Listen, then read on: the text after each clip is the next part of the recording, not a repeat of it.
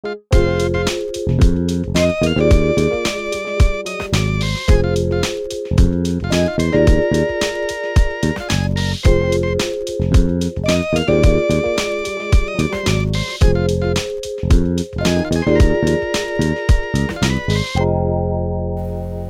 chapter 10. We've been looking at uh, a concept that John Calvin was credited with as being the first one to write extensively about it. Looking at the, you look at the Old Testament, when someone was anointed, uh, they were either um, they were either a prophet or a priest or a king. Those were the offices that um, you, you would anoint them for those specific tasks. And Calvin was, was um, like I said, he's credited as being the first one who really knows, who has the first idea about something. Was the first to look at Christ and to see how he fulfilled each of those Old Testament offices in, in the most perfect way uh, possible.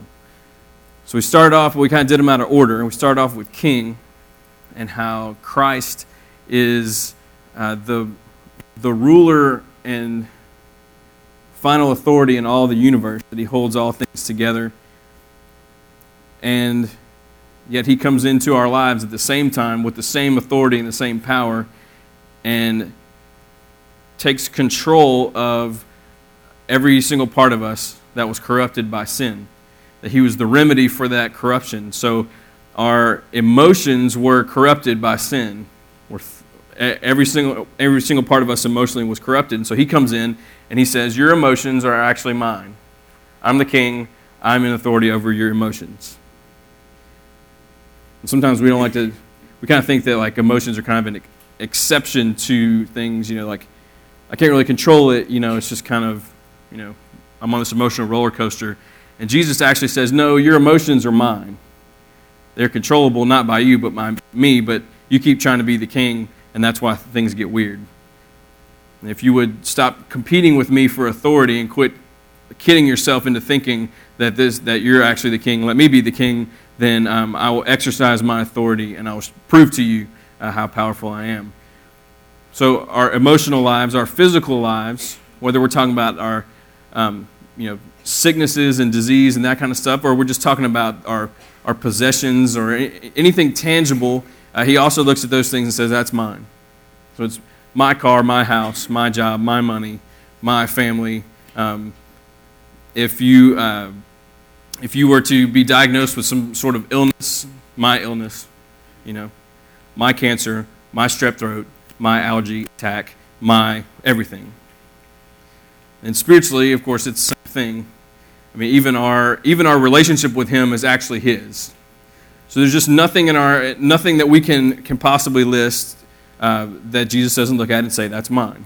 And there was, somebody famous said that. I don't remember who it was. But, um, so that's kind of what we talked about, and how we are in this competitive thing with, with Him over king, you know, or who's going to be the king over things, and, and how we a lot of times have these little parts of life tucked away, and we kind of convince ourselves that we're the king of this little, you know, this little province over here, and that's just not the case. So, Jesus, as the king of our lives, comes in and says, whatever it is that you're dealing with emotional stuff, physical stuff, spiritual stuff it's all His. And all we kind of have to do is just relax and just let Him be the king. Um, then we talked last week about Him being our, our prophet and how prophets basically just told the truth. And they were anointed and sent out into the world to proclaim the truth, uh, the truth about God and the truth about humanity. Sometimes that was a really good job, and sometimes that was kind of a bad job because sometimes the truth feels great, and sometimes it feels like a punch in the face. And uh, you can quote me on that. And so um, sometimes that's, that's what Jesus does. I mean, there are times when um, Him telling you the truth is, is like we sang in the, in the first song. I mean, the truth about God is that He is strong and powerful and good, and He is all that's the truth about Him. And as a general statement about humanity, we've believed lies about God. We've treated these lies as though they're, they're true. And so there is this general suspicion about God. You know, like he's got some sort of secret agenda and he's really trying to trick us all, and it's all about you know, religion is all about control and all this kind of stuff. And so the prophets come in and they, and they say, um, This is the truth about God. You've believed lies about Him, but we're here to tell you the truth about Him. And then when it comes to ourselves, we believe lies, lies about ourselves. Um, sometimes it's kind of like the kingship thing where we've kind of de- deceived ourselves into thinking that we're more awesome than we really are, um, or we're, you know, our ideas are better than His, or that we really don't need a Savior or a Redeemer because we're really, we're not that bad. We're not as bad as somebody else. And um, comparatively, uh, we, you know, we stack up, we're kind of in the upper, you know, the, the better end of the bell curve of morals and stuff like that. So we think like we're okay. And um, we don't really need healing from the things that have happened to us in the past. And we don't, you know, there's just all these lies about ourselves we believe that this is how I am. I'm always going to be this way. So you just need to, everybody just needs to deal with it. And Jesus, the prophet, comes in and says, okay, this is the truth about God. This is the truth about you. The truth about you is that you are valuable. The truth about you is that in spite of your value and worth to God, you're finding your value in things that are going to ultimately just be destroyed. In spite of your worth and value to God, you're finding your, your, your value in relationships or possessions or whatever. In spite of your worth and value to God and the fact that He wants to make you into His image, um, you just reside to the fact that you're always going to have these struggles and everybody else has to deal with it. When the reality is, He's ready to come in and transform you literally, and especially in this area of life that seems to be such a stumbling block for you. That that's the truth. But the truth is, uh, we're going to have to get in there and deal with some stuff, and you're probably not going to want to deal with your issues. It's going to be painful to deal with some of this baggage. You're going to have to begin to say no to some things. Um, you're going to have to have some tough conversations. You're going to have to dig into those emotional, dark places that you've tried to, to keep covered up. And sometimes the truth that Jesus the prophet brings is, the, is, is when he steps into life and says, This is God, He's holy, and this is you, you're a sinner, you're not. It's that illumination. It's the fact that, that when you realize, like, wow, I have been believing a lie, and now the prophet has come and he's told me the truth. And so if, if we think about it as a, as a process, the prophet comes and tells you the truth, whether you, whether you like it or not. And on this side, we have the king who steps in and takes authority and deals, and, and deals with those things and helps us walk through all of life. The priest kind of comes, comes in the middle. The priest provides that reconciliation to God that is needed. So the, the prophet says, There's a problem. You're separated from God. You're a sinner. You're an object of wrath. The priest comes in and says, Yeah, we can do something about that. And this is, this is how it works. And the king comes in. The king comes, he says, um, Okay, now that, now that you've been through this process, let's get in here and figure out how to how to do what we just sang about, how the inside out life can really become real for you. How the outside life can catch up with the inside reality that the prophet pointed out and that the priest made a way to transform. Now I'm going to come in and be the king instead of you trying to be the king all the time. So we'll kind of fill in this, this middle section. Now in Hebrews chapter 10, um, I got to be real honest, there's well, first of all, I'm incredibly, incredibly intimidated by the book of Hebrews and uh, have never really talked out of it very much. And this week, I definitely realized why. Because it is awesome. And I don't understand it. So when those two things come together, I tend to kind of want to step back a little bit. And talking about the priesthood of Christ alone would just, we could spend weeks talking about it, especially when you begin to tie in Old Testament stuff uh, there's just so much here that I really just kind of got overwhelmed, even just this morning. Like, how in the world is this all going to come together and make sense? So, rather than reading like 600 verses, we're just going to do like a couple. Sound like a good compromise? And within those, I think, I think within those few verses, I think we can cover some of the material in the other hundreds. Let's, let's look at, at 10, chapter 10. We're looking at 11 through 14 kind of pick those apart a little bit. It says, And every priest stands daily at his service, offering repeatedly the same sacrifices, which can never take away sins.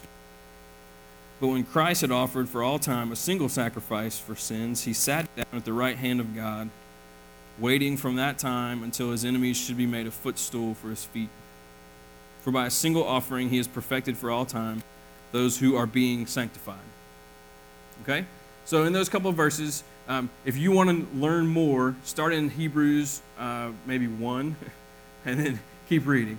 Um, but if you, uh, seriously, from like 5 through 10 and 11, those all those chapters, it gets into all this, all this stuff, all this history and whatever, and kind of keeps making some of these same points over and over again. Um, but then these verses kind of contain almost like a, like a synopsis of what's come before it and kind of gets you ready to launch into what's next. Let's, let's look at 11.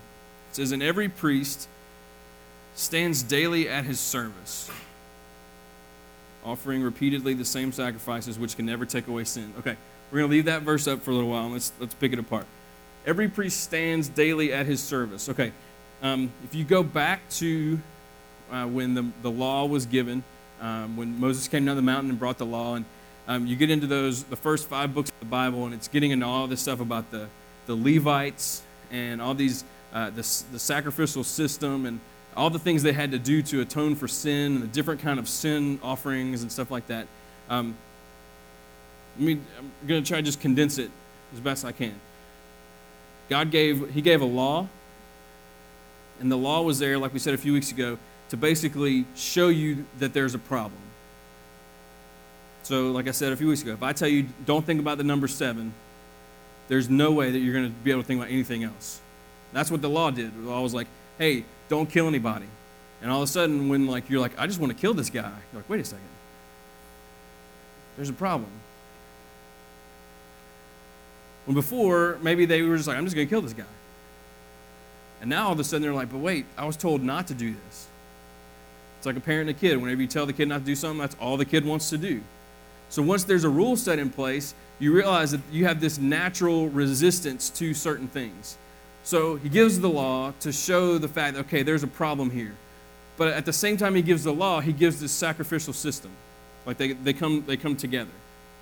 So he says, okay, I'm going to show you that there's a problem, but I'm also going to provide a solution. And the solution is going to involve a couple of things. It's going to involve people who are guilty coming, uh, coming to a point where they recognize their guilt and they want to make things right before God. And then there's this priest that's going to be the, the middleman, basically. He's the mediator of, of this, this atonement. So people would come, and it depend. It would depend on the, the kind of sin offering it was, and the uh, like how much money the people had, and all, they were just different things. But they would bring like a bull or a goat or uh, some pigeons or just whatever, depending. They would bring these things to the priest, and the priest um, they would come to the temple, they'd bring the animals in, and I'm not really sure what kind of dialogue they had, but at some point, the people who brought that, the animal, um, they were acknowledging the fact that, that they know that they are sinners. They know that, that there's a separation from God. They know that reconciliation is necessary because of the law. And they want to make things right. So, that, so that they bring in the animal, they put the animal there, and they place their hands on the animal. And what that does, it symbolically transfers the guilt from them to the animal. So that animal has now become a substitute for them. And then the animal is killed. And then they would do different things with the blood, but there was like a, there was a, like an altar and a, this fire and stuff. And um, if you ever see drawings of, the, of, like the temple and stuff, like in the back of your Bible, there's usually like a plume of smoke coming up because they were just this was going on all the time. So they bring the animal in, they transfer the sin to the animal. So this innocent animal is now guilty and is a substitution, and then they, you know, kill the animal, do different things with the blood. Sometimes they took parts of the animal back to eat. Sometimes the whole thing was burned. It just kind of it would just depend. But the priest was was the middleman. So he was the one that was actually putting things on the altar. He was the one that, that you went to for there to be reconciliation. And that was an office, and that's how God set things up. So he's like, here's the law to show that you're guilty. But here's the system I'm going to set up. I'm going to use these priests to be a middleman between us. And so the priests, they know how to do everything, and they're going to conduct everything just right. And when everything's been done just right, that sin has been forgiven, it has been atoned. So that's kind of that's kind of how that works. So when it says every priest stands daily at his service, that's what he's talking about. These priests, they stand up all day long, and all they do is they receive people and the, they watch the sin get transferred and they help. Sometimes the person would actually kill it, sometimes they would do it, but then they're, they're constantly just butchering and putting on the altar and sprinkling blood different places, and they're just constantly carrying out this service all day long. There were times in, in Jerusalem at the temple, uh, this might be a little bit too much information, but there's a valley between uh, Jerusalem and like the, the Mount of Olives, and they, at times this valley would just be full of blood because it's just running from the temple down this hill. And there's just lines of people because all they would do all day long at certain times of year, just nothing but sacrifice and sacrifice and sacrifice. So these priests are worn out because they're just standing all day long. I'm sure there was rotation, but they're just like standing all day long at his service, constantly making the same sacrifice over and over and over. So it's when it says offering repeatedly the same sacrifices, that tells us something. It tells us that, that this forgiveness, this atonement, this reconciliation was, was incomplete. It was, it was a temporary thing. Because that sacrificial system, like it says, it wouldn't take away sin. Offering repeatedly the same sacrifices, which can never take away sins. Now, I sit back and look at that verse and say, okay, well, then why do it in the first place? Like, I mean, it seems kind of cruel. Seems like you could have better use of animals, you know? I mean, if it's not going to do any good, then but that's not what it says. It just said it, it didn't take away sins. And there's a lot of purpose and a lot of grace and a lot of good things in this system. Without getting into it too deeply, one of the one of the biggest things it did was it, it created this mindset of I need a substitute. Created it brought in this reality that sin is a serious thing and something has to die and that something should be me, but instead it's going to be this, this goat. So my guilt is transferred. So you have this entire community, this entire nation whose mentality is sin is serious and requires death, and death can be a substitute, and that substitute can even be innocent. And sin is not a joke. Sin is not something we should, oh, it's kind of an inconvenience, or it's not something like, oh, I'm sorry, God, whatever. No, something has to die as a punishment. As much as I'm glad that I live on this side of the cross, sometimes I kind of wish I had that serious of a view of the impact that sin has. So the, these priests, they stand daily at his service, offering repeatedly the same sacrifices which can never take away sins. And then look at verse 12. But when Christ had offered for all time a single sacrifice for sins, he sat down at the right hand of God. Christ had offered for all time a single sacrifice for sins. He sat down at the right hand of God.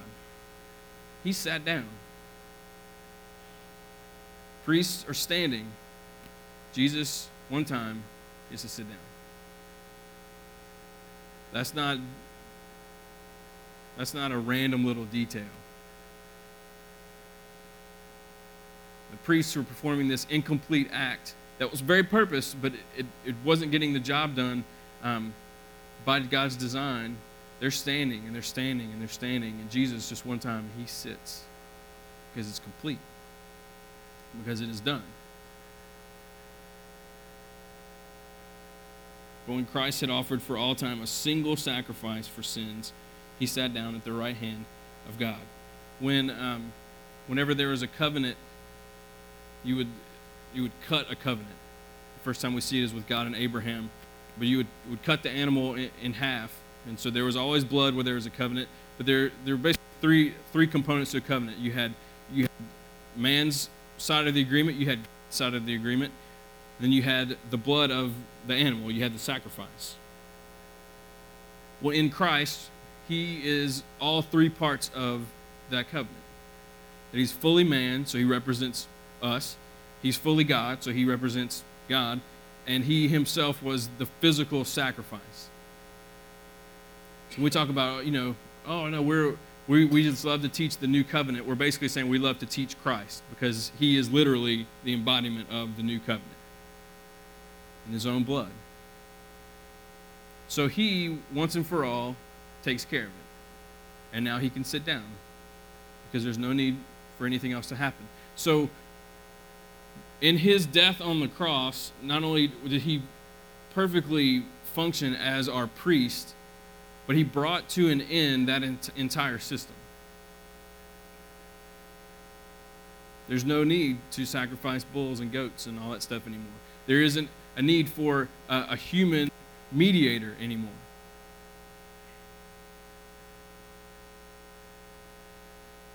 We don't have to worry if things are, are okay. We don't have to we don't have to second guess, you know, did we get the right animal? Did the priest do everything correctly? And we don't have to there's we don't have to worry about it. If we were the high priest, we wouldn't have to have a rope tied around our ankle before we go into the holy of holies. Like we don't have to worry about that anymore because Jesus is sitting down. It's done. It's complete. So when we think about him being prophet, priest, and king, as prophet, he's he said, hey, this is a problem and needs to be fixed. And the priest has said, uh, I'm going to fix it. And the king has said, yeah, now that it's been fixed, now we're going to keep working on it so you can figure out how to live this new life. That might not make a lot of sense, but if you look at look at verse 14. It says, For by a single offering he has perfected for all time those who are being sanctified. By a single offering he's perfected for all time those who are being sanctified really, really important thing for us to, to grasp that we have been perfected. Okay, that's the internal new life, new heart, everything.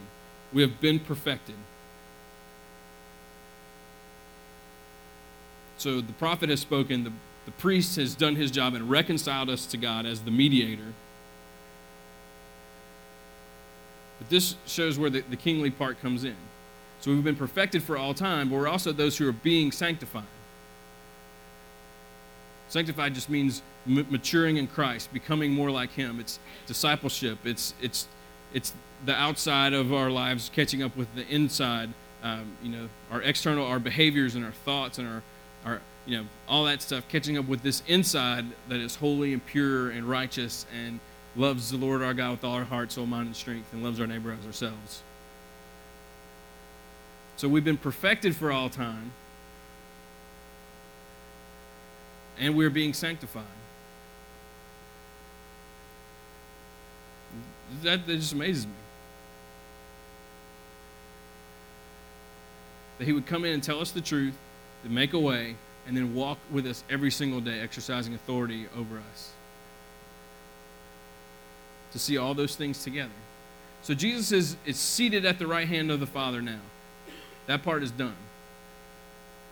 So we can come in here and we can sing and we can go home, we can open up the scriptures for ourselves, we can pray without ceasing every, you know, the, everywhere that we go. We can, we can live that life because Jesus is seated and it's done.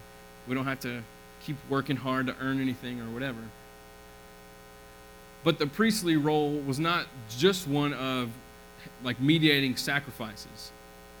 The priest also offered offered prayers and praise on behalf of the people.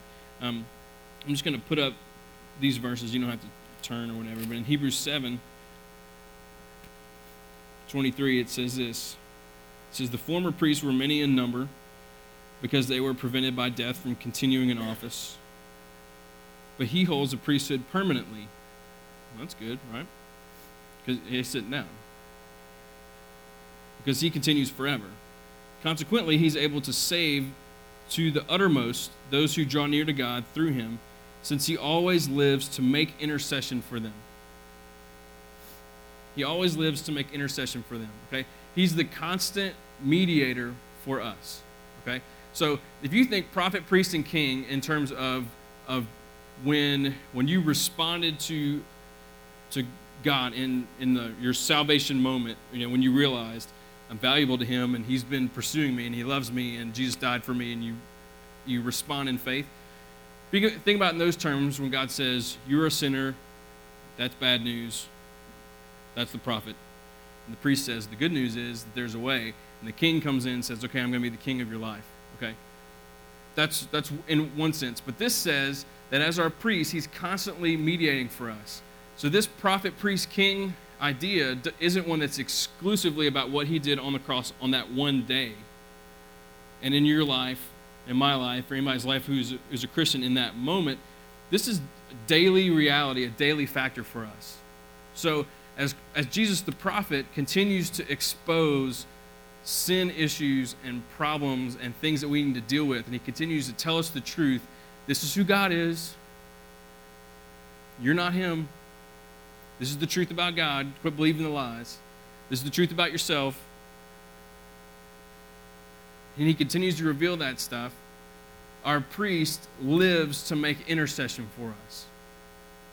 Jesus is sitting down, so we've been reconciled, but he's continually making intercession for us in those issues. So the prophet exposes that sin, but the priest is constantly, constantly making a way, constantly standing in the gap, constantly mediating that grace and mercy for us. Now it's easy to get hung up over here when uh, when God like convicts and says, uh, "Guess what? Things aren't great." A lot of times we like to hang out in, in this a little bit too much. We're like, oh, "I'm the worst Christian ever. I'm probably not even really a Christian." And um, I mean, I'm sure that like this person probably never struggles with this, and I'm just probably just you know, and just kind of have that pity party or whatever. When we see and when we fail to see Jesus the priest and Jesus the king, and we just dwell on Jesus the prophet, this ends up being like a very hopeless place. But when you find yourself here, we have to be reminded, and we have to remind each other about the priest who's making intercession. He's saying, Come on, let's go this way. Let's go toward the king's side. Let's bring you from um, this reality check, punch in the face moment let's let me remind you that everything's okay because I'm interceding for you constantly as well. Everything's gonna be fine. I'm gonna bring you to the king because uh, this this is the authority that you need in order to deal with that issue. So he's seated, but that doesn't mean he's done. The fact that he's sitting down means that he doesn't have to now work to reconcile you to God. Now he's just sitting down, just being the kind of the middleman. I don't mean that in a menial way. I mean like it's done. He doesn't have anything to worry about. I'm sitting down, but it's like, yeah, yeah, he's one of ours. Yeah, we can fix that. Yeah, this is all good. Yeah, we're gonna be fine. Uh, King, let's do this. Which you know, he's all the same person. But, you know. um, so that's what Jesus is doing, constantly, constantly, constantly. Um, and if you look in chapter four, this is a verse that I've been hung up on for a while. In 4, verse 14 says this Since then, we have a great high priest who's passed through the heavens, Jesus, the Son of God. Let us hold fast our confession. For we do not have a high priest who's unable to sympathize with our weaknesses, but one who in every respect has been tempted as we are, yet without sin. Holy Moses, right there. Do you see that? Let's read it again. For we do not have we do not have a high priest who's unable to sympathize with our weaknesses but one who in every respect has been tempted as we are, yet without sin. See, under the, the old system, you had these priests, and they were mediating all this stuff, but they had issues too. They had to do all their own purification stuff and all that, or whatever. You had an imperfect vessel trying to mediate this imperfect system. But now there's a perfect vessel mediating a perfect system. But not only that, as Christ is seated, when you're over here and the, issue that you're dealing with is is like I mean let's let's say that it's some sort of lie that's been spoken into your life. This mediator is seated. I should probably have brought a chair up here. Is seated, but he's sitting there being like, "Yeah, I was lied to. Yeah, I know what that's like."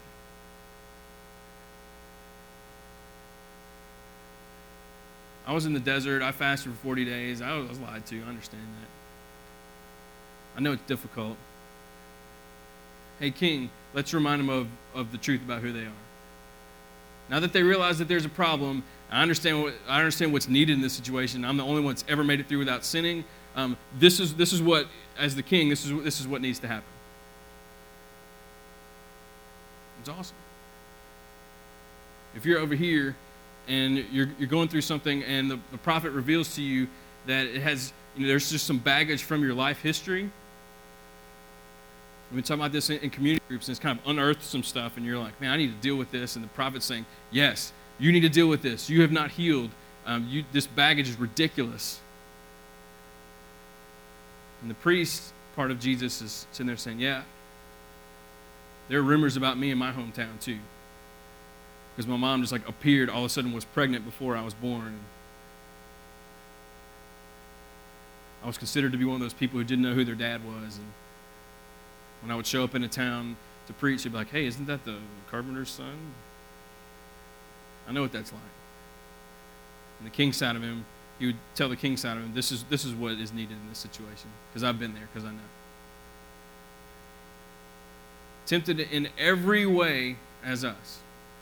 You might think, well, I mean, Jesus never, I mean, he didn't have the same temptations we had today. Well, boil it down to the root issue, he's been there. And I could give examples, but I'm, I'm not going to do that. No matter what the issue is that the prophet Jesus is exposing, the priest Jesus has been through it. According to that scripture, he's been there. He's already been there. And he knows exactly what is needed. He tells the king side of himself, this is, this is the truth that's needed. This is how to exercise authority over this. Because he knows.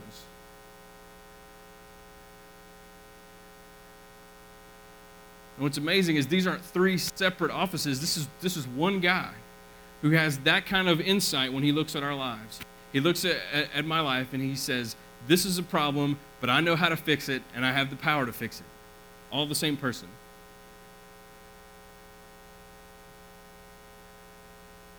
So I can come, I can approach the throne of grace, which is conveniently uh, what it says in verse 16. Let us then with confidence draw near to the throne of grace that we may receive mercy and find grace to help in time of need. That in time of need, I can approach the throne of grace and I can simply say, I need you. And the prophet and the priest and the king are all, they all show up. That's three in one. That seeing Jesus as the perfect fulfillment of these three things in one person who loves me and died to redeem me. I mean, what, what more could I ask for? You know? What, what has he left undone? Nothing. Absolutely nothing. As we look to Easter and we look at his death on the cross, I mean, can you write a better story? Can you ask for more from God than someone who cares enough to tell you the truth and loves you enough to make a way to reconcile things. And his desire is to come in and show off his authority and power over every issue of your life. I mean, it, it doesn't get better. It just really doesn't. I was sitting in my house today and I was kind of thinking, it just, a lot of times on Sundays, when things just kind of like come together and a lot of times it makes so much sense to me, and I'm, my prayer is like, please just let it come across and make sense. Sometimes it, sometimes it does, sometimes it probably doesn't. I don't know. But I was thinking about, it, I was like, okay, so then what, what holds me back? You know, what is it that keeps me from, from really just living a life that sees Christ in that way? that when the prophet speaks, I see it as love. I'm malevolently drawn to the priestly side who's interceding. Why, I don't understand why that doesn't happen. Why do I see the prophet as getting up in my business, you know, messing with my life? Or trying to think, oh, it's just the devil trying to get me down. But no, that's the prophet telling you the truth.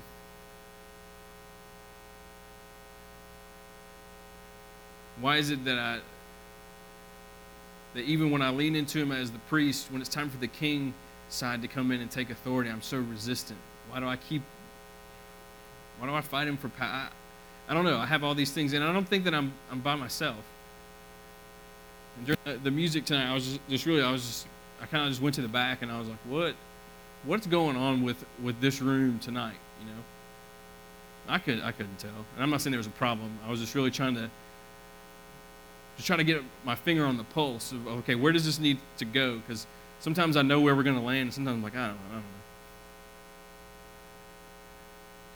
The only thing I could really sense was I just felt like like this was the perfect message for this night, for this group of people. I'm not saying perfectly delivered, but I'm saying the concept is is is needed by some of us, maybe all of us, I don't know.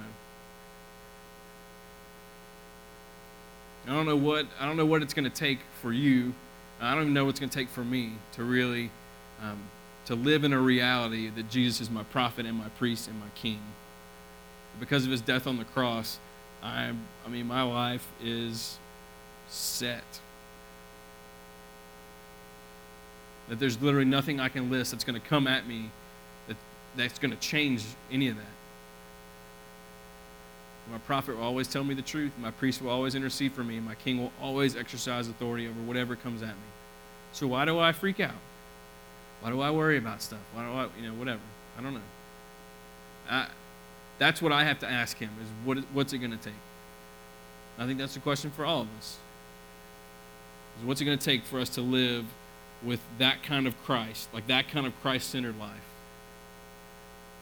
One that's full of truth and grace and love and power and authority. Maybe, maybe it just comes down to surrender like so much of life does. Maybe it just comes down to that I'm taking my hands off of this. I, I don't know. That's the beauty of a personal relationship with God that Jesus, that's a part of what Jesus did for us, is that it can be totally unique for all of us. We just simply have to ask and let Him tell us in His own way. Um, so here's here's what what we usually do. I'll pray. And we'll sing a song that connects with what we've been talking about. And I think these songs. I think that they're prayers. I think it's a res, a response that we can make or not make. We can take or leave. Um, let's just continue to see what He has for us. Uh, would you pray with me, please? Father, I thank you so much that that whoever came up with this first, that you were able to connect some dots from the Old Testament to the New Testament. God, the fact that from the from the beginnings of Scripture we see that that you have this amazing plan in place. And that what seem like random little details here and there are actually just full of purpose and they fit into exactly what you want. And that from the beginning of time, you've seen us as fitting into your will and your plan. And God, as we as we look toward next Sunday and we look just toward the events of next weekend, it always stirs us up emotionally to think about the brutality of the cross and all that comes with it. God, I pray that, that you will use what we've been talking about to prepare us to really to truly celebrate, but also, God, to now begin to, to live abundantly. Because Jesus, the prophet, priest, king, said, I've come that you may have life and have it abundantly. For him to express that desire should really tell us something.